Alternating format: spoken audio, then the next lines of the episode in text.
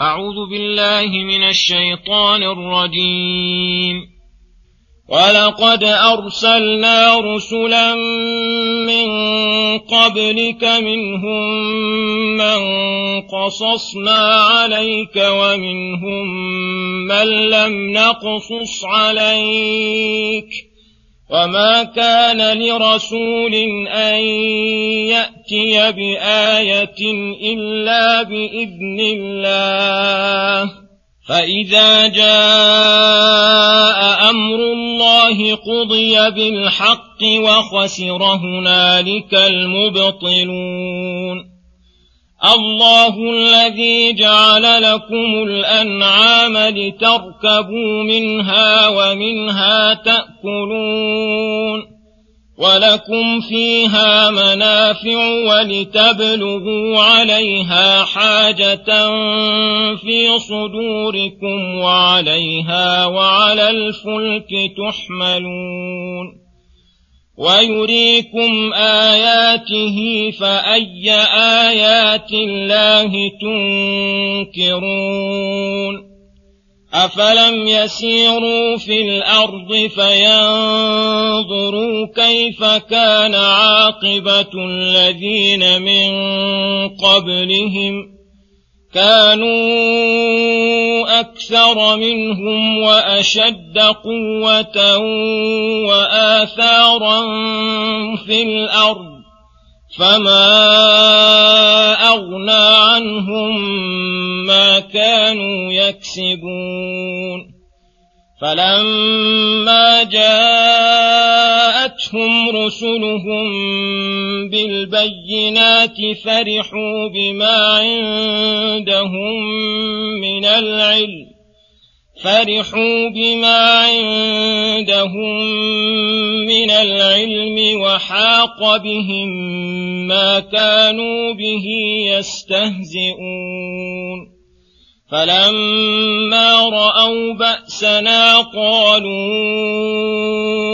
آمنا بالله وحده وكفرنا بما كنا به مشركين فلم يك ينفعهم إيمانهم لما رأوا بأسنا سنة الله التي قد خلت في عباده وخسر هنالك الكافرون بسم الله الرحمن الرحيم السلام عليكم ورحمة الله وبركاته يقول الله سبحانه ولقد أرسلنا رسلا من قبلك منهم من قصصنا عليك ومنهم من لم نقصص عليك. الآيات.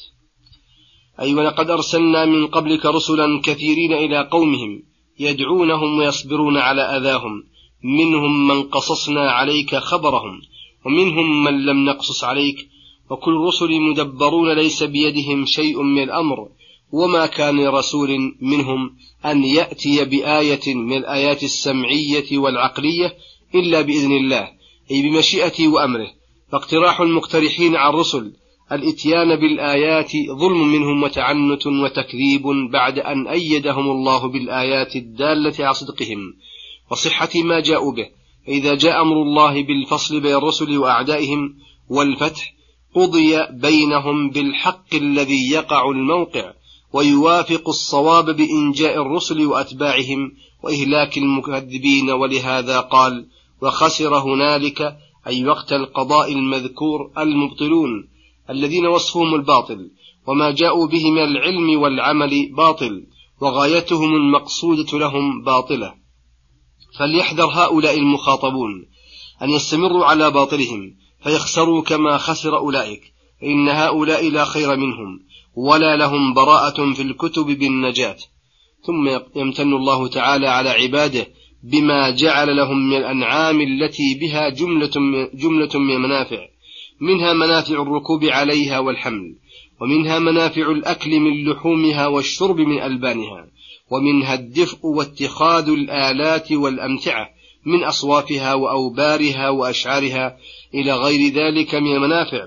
ولتبلغوا عليها حاجة في صدوركم من الوصول إلى الأقطار البعيدة وحصول السرور بها والفرح عند أهلها وعليها وعلى الفلك تحملون أي على الرواح البرية والفلك البحرية.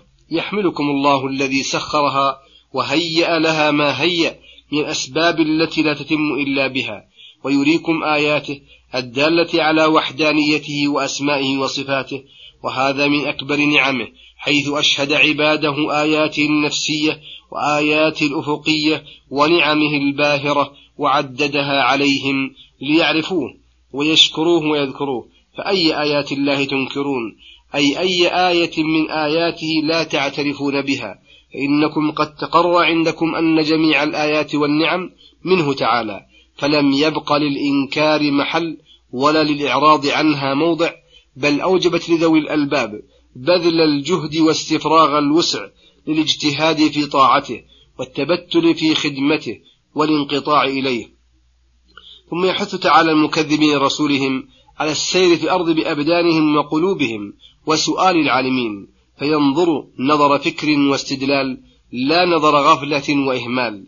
كيف كان عاقبة الذين من قبلهم من الأمم السالفة كعاد وثمود وغيرهم؟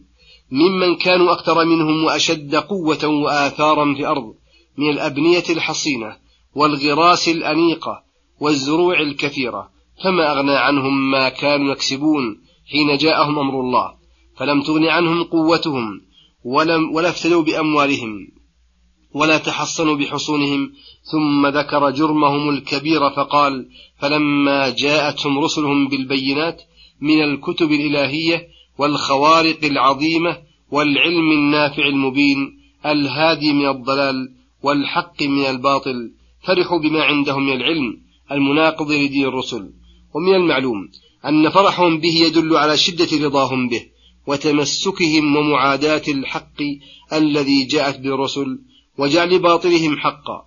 وهذا عام لجميع العلوم التي نوقض بها ما جاءت بالرسل ومن حقها بالدخول في هذا علوم الفلسفة والمنطق اليوناني الذي ردت به كثير من آيات القرآن ونقصت قدره في القلوب وجعلت أدلته اليقينية القاطعة أدلة لفظية لا تفيد شيئا من اليقين ويقدم عليها عقول أهل السفه والباطل وهذا من أعظم الإلحاد في آيات الله والمعارضة لها والمناقضة فالله المستعان. وحاق بهم أي نزل وأحاط بهم.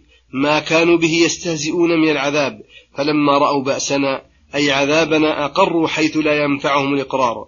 قالوا آمنا بالله وحده وكفرنا بما كنا به مشركين من الأصنام والأوثان وتبرأنا من كل ما خالف الرسل من علم أو عمل فلم يك ينفعهم إيمانهم لما رأوا بأسنا أي في تلك الحال.